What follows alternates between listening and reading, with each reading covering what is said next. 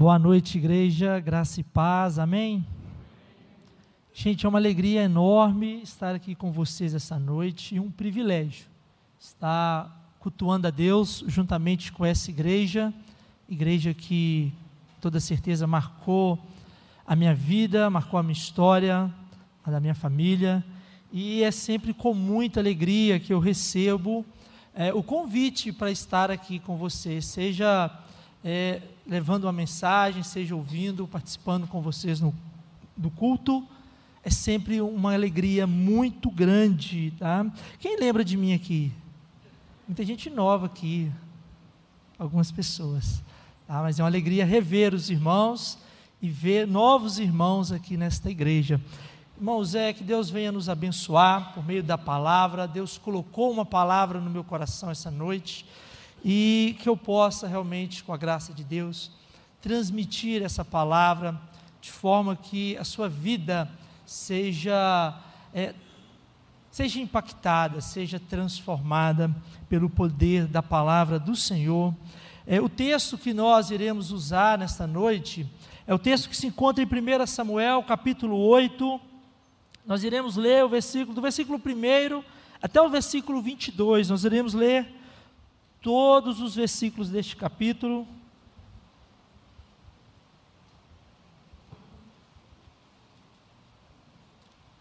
Primeira Samuel,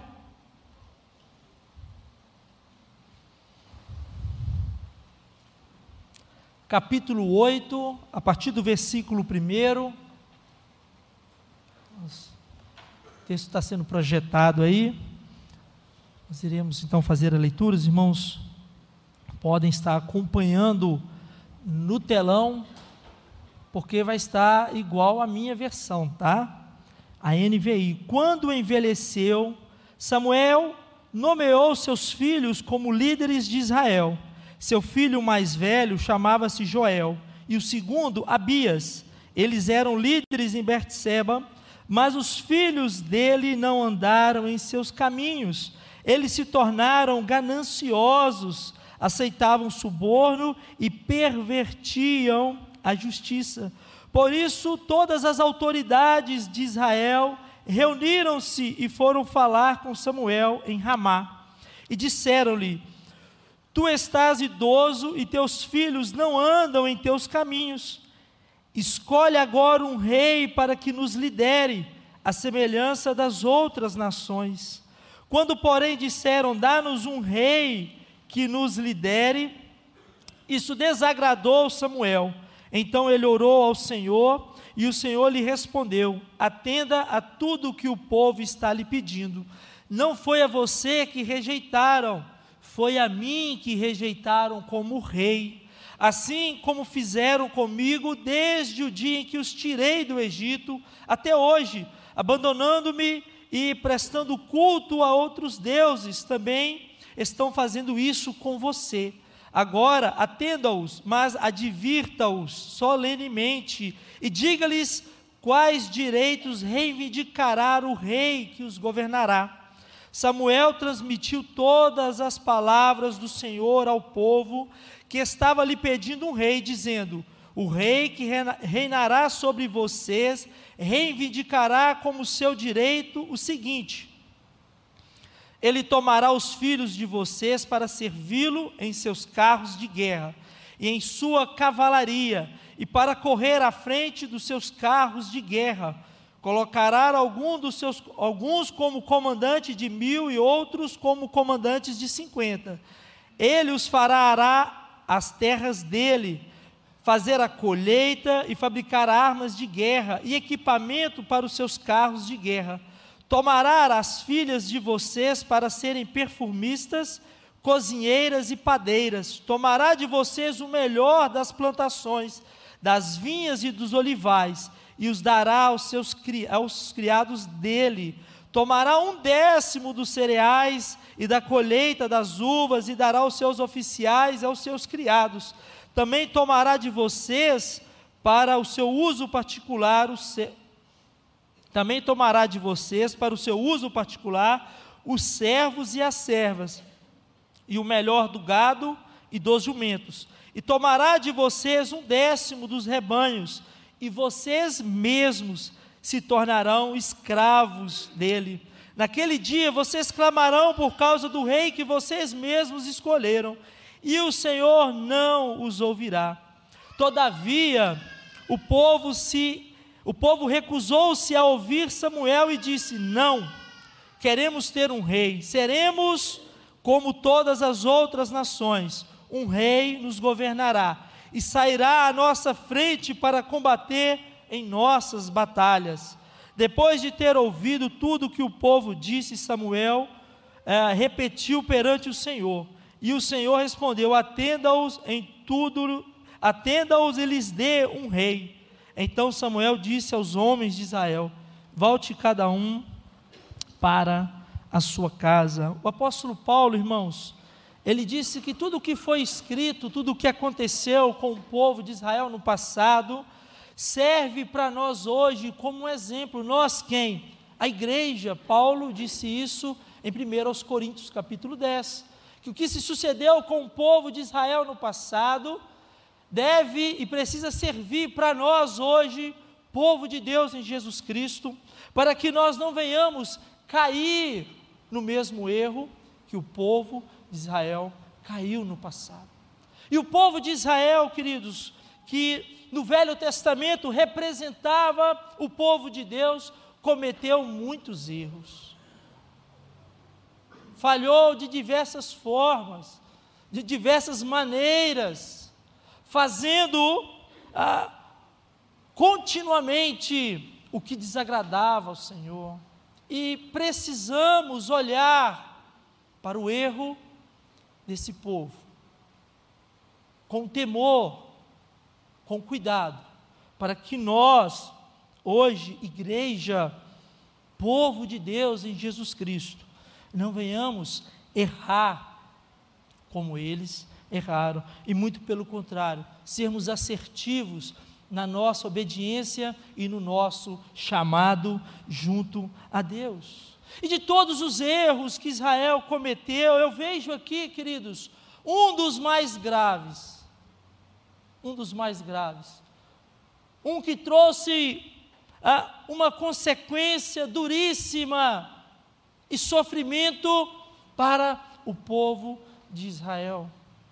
Eles substituíram o governo de Deus pelo governo humano. Rejeitaram a Deus como um rei para estabelecer agora um rei humano para que governasse como eles. Que tragédia, irmãos. Que tristeza olhar para um texto como esse e ver tamanho equívoco, tamanho erro. Uma decisão tão equivocada, errada e que trouxe tamanha consequência para esse povo. E algumas perguntas surgem quando a gente olha para um texto ah, que nos mostra uma decisão tão errada. Algumas perguntas surgem. Por que eles tomaram essa decisão? Quais as reais consequências dessa decisão?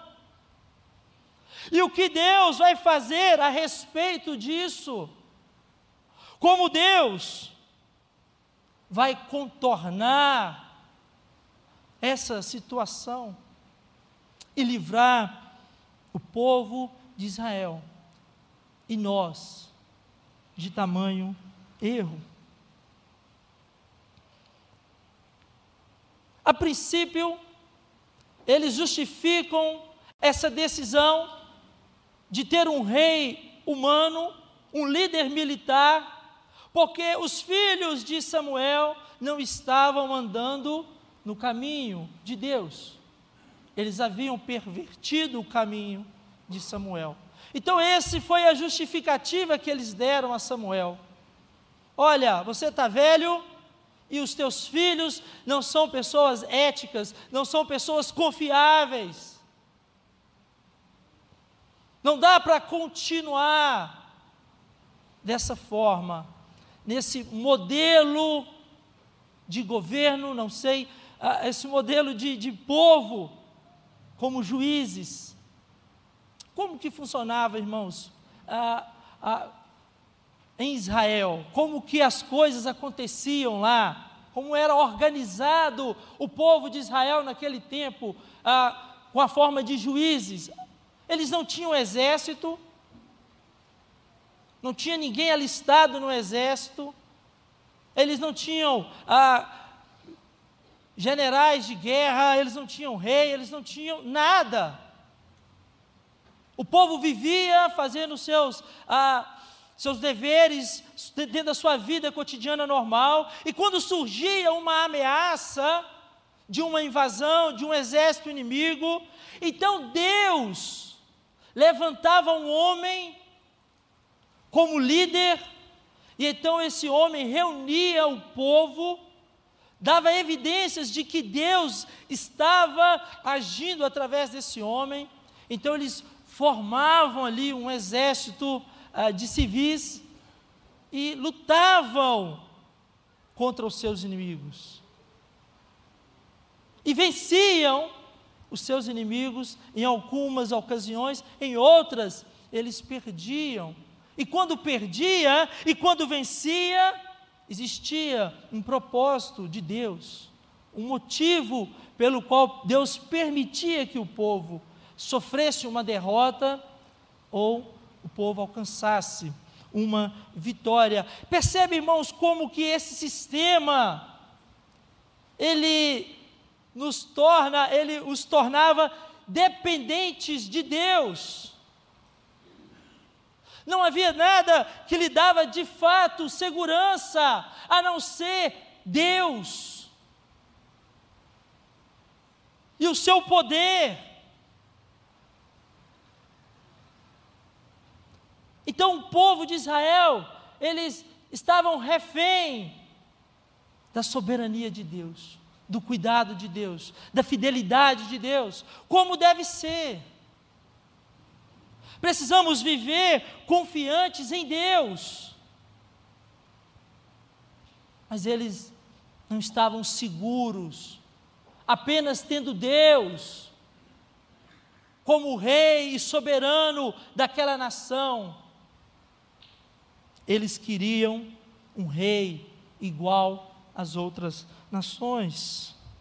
Os israelitas não estavam confiando plenamente que o Senhor os protegeria. Eles queriam um líder militar que garantisse a segurança nacional do povo. E esse pedido, irmãos, de um rei para que governasse sobre o povo, é, eles não estavam querendo ah, um rei que substituísse Deus. Nós não estamos querendo, eles não queriam abandonar a Deus. Eles queriam um rei que eles pudessem controlar. E através desse rei, controlar o próprio Deus. Eles tentaram fazer isso. Em 1 Samuel capítulo 5, Finéias e Ofine não me lembro ao certo aqui, os dois filhos de Eli, eles pegam a arca da aliança e se utiliza da arca de aliança como uma espécie de amuleto divino para que eles pudessem obter vitória por, por meio daquela arca, daquele objeto. Eles estavam tentando compelir Deus de alguma forma a lhes garantir uma vitória, um sucesso. E Deus não trabalha, não opera, não age dessa forma. Nós não conseguimos, de forma alguma, compelir Deus a fazer a nossa vontade. E o desejo deles de ter um rei era exatamente esse. Se o rei for para a guerra, Deus tem que ir também. Porque a mentalidade daquela época era essa, irmãos.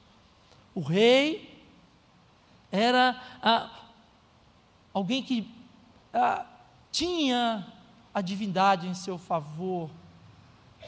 Então, se Israel tivesse um rei, esse rei fosse para a guerra, fosse para a batalha, Deus teria por obrigação dar-lhes a vitória. Então eles fazem um pedido, irmãos.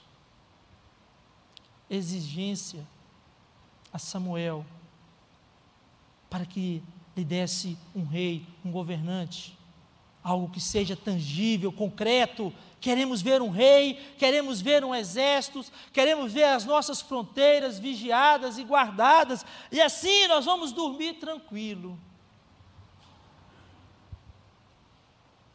Por quê? Eu listei alguns pontos aqui, irmãos, do qual eu é, imagino é, ter levado esse povo a fazer esse pedido. E o primeiro, seus olhos não estavam em Deus, estava nas nações à sua volta.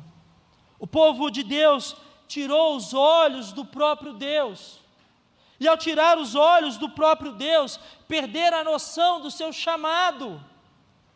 O povo de Israel, meus irmãos, é um povo chamado, foi um povo chamado por Deus para revelar Deus, a glória de Deus e mostrar para o mundo a existência e o poder e a soberania do Deus vivo.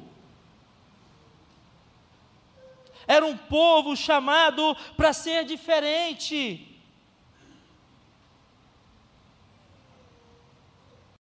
Mas eles insistiam em ser iguais. Era para ser um povo modelo para as outras nações.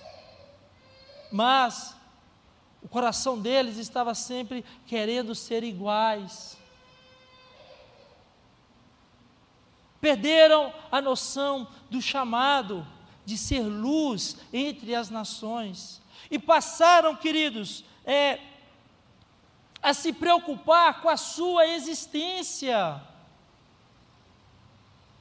Presta atenção, deixaram de se preocupar com o seu chamado e passaram a se preocupar com a sua existência, com o seu espaço. A nossa preocupação não deve ser a, a nossa existência, a nossa continuidade. A nossa preocupação como povo de Deus deve ser revelar a glória de Deus, a salvação de Deus.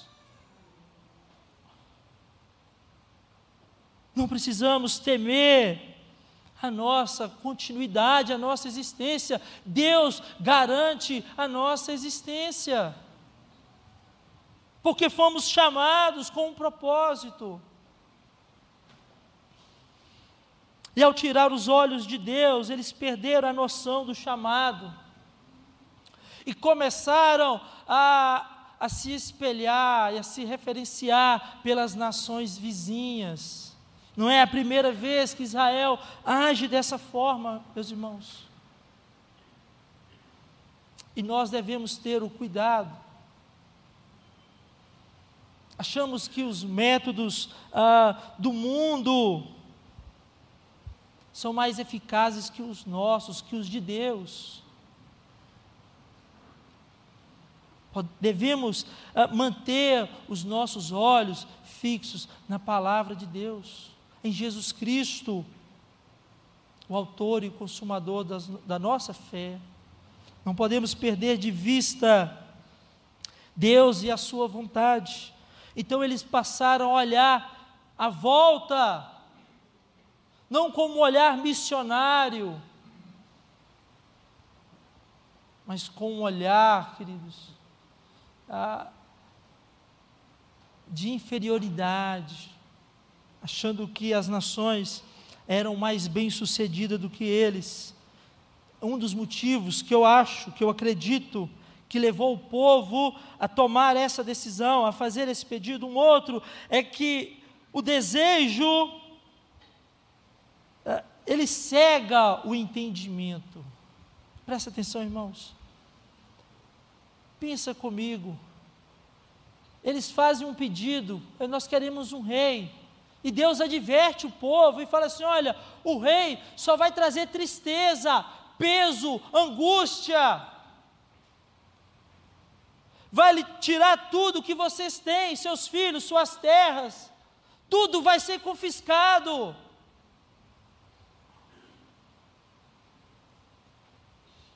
E a resposta é: não. Queremos um rei como as outras nações. Percebe a falta de, de, de discernimento, de bom senso? Porque o coração já estava ganho por aquele desejo que se tornou um anseio e que virou uma obsessão. A vontade de possuir, de ter, se tornou tamanha que eles perderam a, a, a habilidade de avaliar a situação nas perspectivas corretas. Sabe quando o indivíduo quer tanto uma coisa, e não importa o que você fala, o quanto você adverte, o quanto você mostra que essa escolha é errada e vai trazer sofrimento, mas ele persiste. Eu quero isso.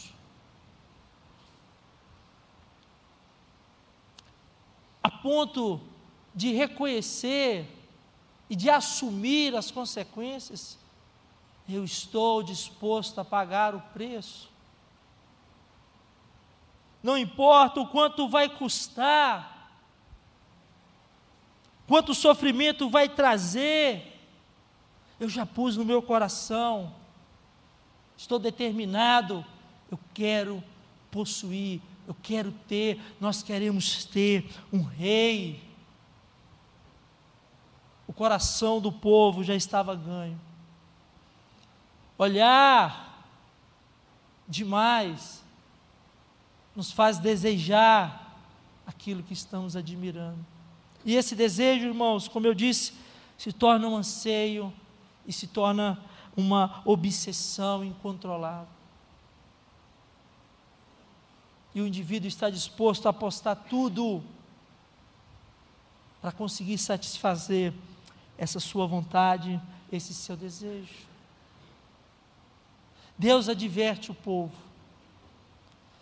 Deus mostra o erro, mas mesmo assim, eles estão dispostos a pagar o preço.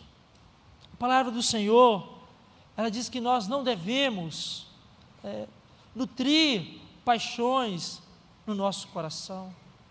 Precisamos ter equilíbrio nas coisas.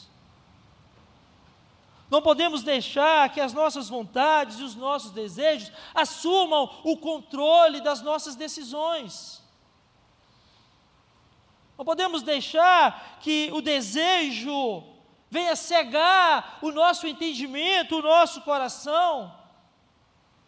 Porque se isso acontecer, meus irmãos, nós vamos tomar as decisões erradas.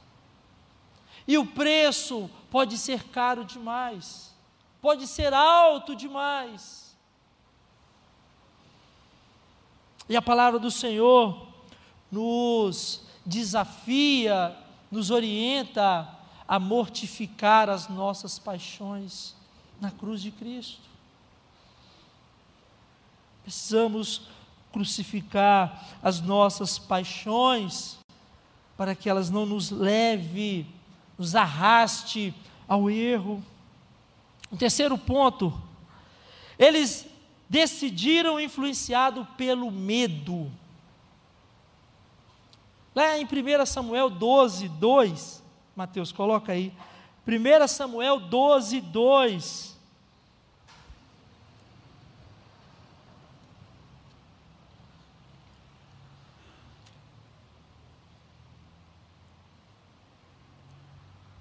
Primeira Samuel 12, 2. Quando, porém, vocês vier, viram que Naás, rei dos Amonitas, estava avançando contra vocês, me disseram: Não, escolha um rei para nós, embora o Senhor, o seu Deus, fosse rei.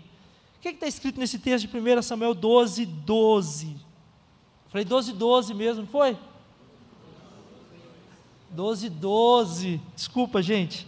12, 2: Quando vocês viram que Naás, rei dos Amoritas, estava avançando contra vocês, me disseram: Não, escolha um rei para nós. Eles estavam debaixo ou sobre ameaça.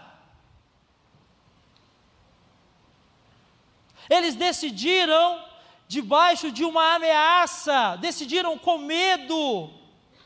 E toda decisão tomada por medo é uma decisão errada. Ou tem grande chance de ser uma decisão fracassada. Eles estavam sendo invadidos, cercados por um exército e por um rei. E eles então tomaram uma decisão pragmática algo que poderia resolver ou que iria resolver o problema de imediato. Porém, a longo prazo, aquilo se tornaria um problema ainda maior. E quantas vezes, no desespero, no medo, no pânico, nós tomamos decisões ah, baseada no medo, decisões pragmáticas, superficiais, que resolve o problema somente naquele momento. E para resolver um problema imediato, acabamos trazendo sobre nós um problema muito maior. E eles estavam com medo. Eles se sentiam inseguros, porque não tinha exército. Então a solução rápida foi: precisamos de um exército, de um líder militar, de capitões, de capitães, de generais. Precisamos de uma segurança real. Eles não conseguiam mais ver em Deus uma segurança. Na lei, na lei de Moisés, na lei de Deus, Deus é, decretou que o povo de Israel celebrasse algumas festas. Da Páscoa, a festa das cabanas, né? E os irmãos já ouviram sobre a festa das cabanas? Não. Festa das cabanas acontecia mais ou menos. Essas festas sempre seguiam o calendário agrícola, né? sempre estava ligado ali com as colheitas. E no mês de setembro, eles tinham que, fazer, eles tinham que celebrar a festa dos tabernáculos, ou a festa das cabanas, Sucote, como eles falam, porque eles até hoje, o povo de Israel, celebra essa festa. E essa festa era o seguinte: todo mundo da, do povo de Israel deveria sair da sua casa e habitar em tendas durante sete dias. O rei, os oficiais, todo o cidadão de Israel tem que sair da sua casa e habitar sete dias numa tenda. E Deus ah, determina que eles celebrassem essa festa para que eles se lembrassem, irmãos, de que durante 40 anos o povo de Israel ah, habitou no deserto, em tendas, sem exército, sem muralhas, sem nada. E Deus e Deus protegeu aquele povo durante os 40 anos. Então a festa do Sucote ou a festa das cabanas era para que o povo tenha consciência que eles habitaram em tendas na fragilidade e Deus guardou eles. Não tinham exército, não tinham torres, não tinham nada. Somente o Deus Todo-Poderoso, somente o Deus Todo-Poderoso, que os livrou, irmãos, que os livrou do, dos egípcios, que os livrou dos amalequitas. Eles deveriam confiar em Deus, no cuidado de Deus. Eles não deviam nutrir o medo nos seus corações, porque o rei de Israel era o rei de toda a terra, é o rei do universo é o Todo-Poderoso. Da mesma forma, nós não podemos, não devemos nutrir ou permitir que o medo tome o nosso coração, porque ele vai nos arrastar ao erro, vai nos enganar. vai nos levar a buscar garantias.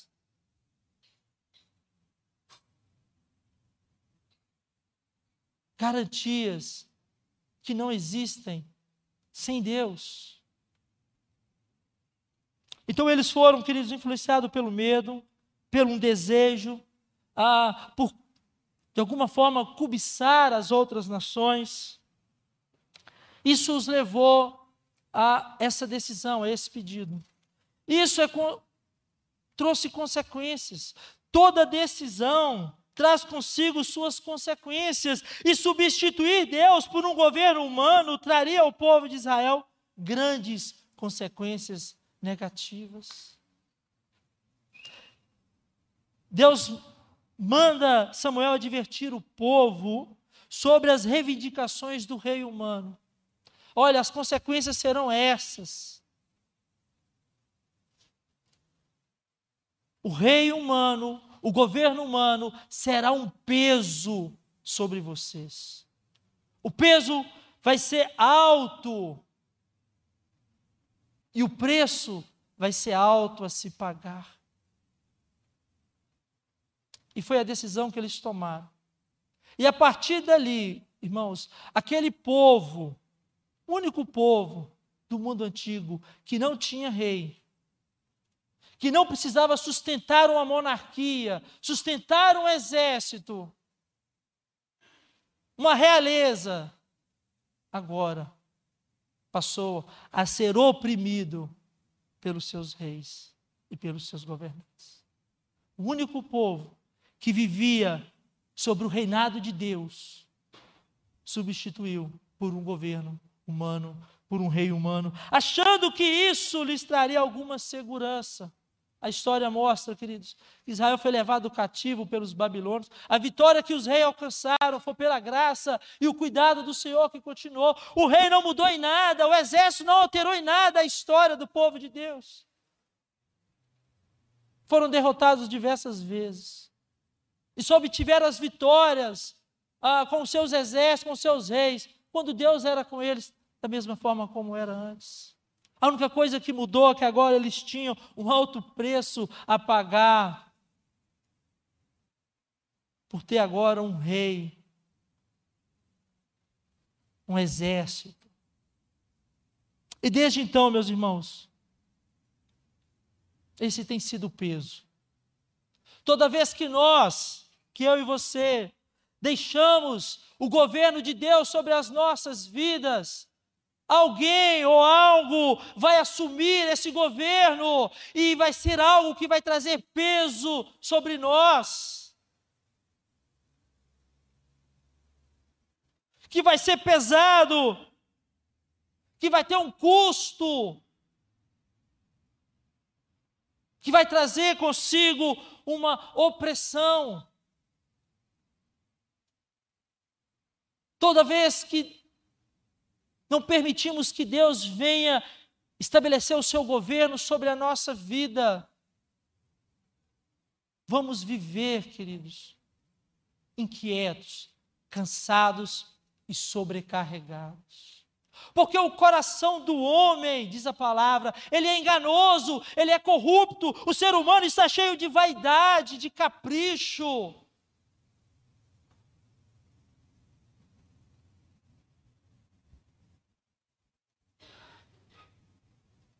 Toda vez que nós estamos sobre o governo, ou a tirania do homem, ainda que esse homem seja você mesmo, vamos viver cansado e sobrecarregado. Inquietos, inseguros, com medo, buscando sempre algo que nos dê uma segurança. Vamos aumentar os muros, o exército. Mas nunca haverá paz.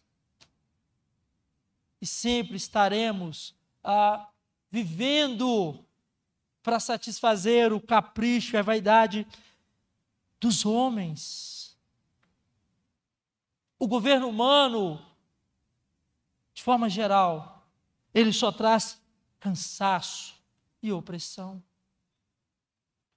Somente Deus pode nos dar paz e alívio. Porque eles tomaram essa decisão. Qual a consequência dessa decisão? Opressão, peso, angústia.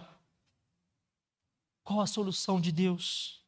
Apesar de rejeitarmos a Deus e pedirmos um rei para governar sobre nós, no lugar do próprio Deus, o Senhor, meus irmãos, Ele é rico em graça, em misericórdia e promete nos enviar um rei divino Isaías capítulo 9, versículo 6: Porque um menino nos nasceu, um, um, filho nos foi dado, e o governo está sobre os seus ombros, ele será chamado maravilhoso, conselheiro, Deus poderoso, Pai da eternidade, príncipe da paz. Apesar de rejeitarmos a Deus, Deus nos enviou o seu Filho na figura de Rei divino. E Jesus, meus irmãos, olha o que ele diz lá em Mateus 11, 28 a 30, venham a mim, presta atenção, venham a mim todos os que estão cansados e sobrecarregados, todos os que estão debaixo da tirania humana, e eu lhes darei o que? Descanso. Tomem sobre mim o meu jugo e aprendam de mim, que coisa maravilhosa, pois sou manso e humilde de coração, enquanto o coração do homem é cheio de corrupção, orgulho e engano, o coração do Rei Jesus é manso, é humilde, e vocês encontrarão descanso para suas almas, pois o meu jugo é suave e o meu fardo é leve, porque Jesus não tem necessidade de nada. Não são os seus súditos que sustentam e subsidiam o seu reino, mas é Jesus que sustenta e subsidia o seu súdito, que somos nós. Não há peso no governo de Deus em Jesus Cristo. A paz, a descanso para a alma. E é somente em Jesus que nós encontramos esse reino que não nos enche, que não nos sobrecarrega, que não nos põe sobre um jugo pesado e opressor. Ou estamos sobre o jugo de Jesus, ou estamos, ainda que você não perceba, sobre uma opressão e um jugo humano. E a pergunta para você essa noite é quem está governando a sua vida? Sobre qual governo você vive? Em qual reino você está?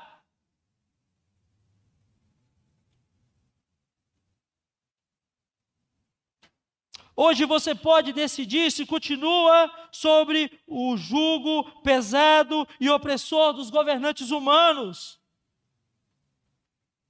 inclusive de você mesmo, que tem os corações enganosos e corruptos, ou vai até Cristo, que é manso e humilde de coração.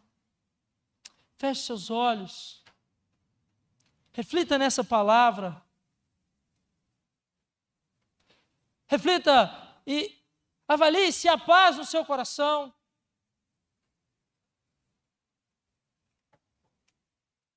Reflita se há descanso na sua alma.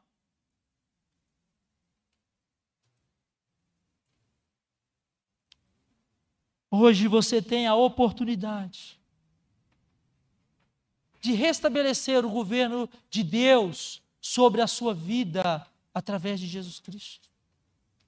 Jesus disse: Vinde a mim todos os que estáis cansados e sobrecarregados, e eu vos aliviarei. Jesus quer trazer alívio ao teu coração. Jesus quer te livrar da tirania dos homens.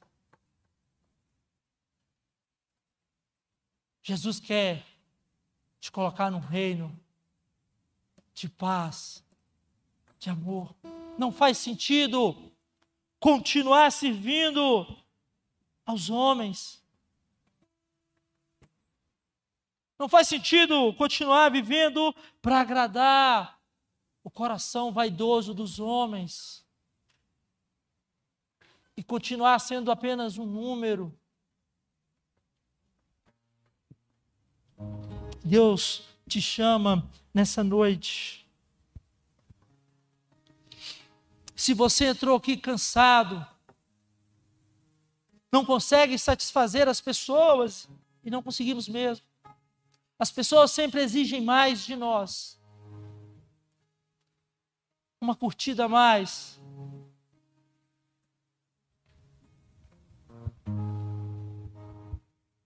Mais. Mais. E esse anseio do coração humano é um fardo para todos nós. Vá ter Cristo essa noite. Se coloque sobre o jugo suave, leve de Jesus.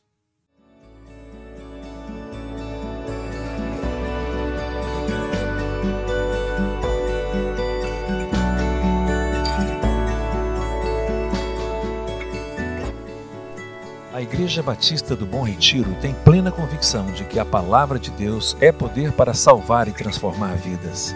Nosso desejo é que essa mensagem tenha alcançado seu coração. Para saber mais sobre quem somos e em quem acreditamos, acesse ibbrpatinga.com.br.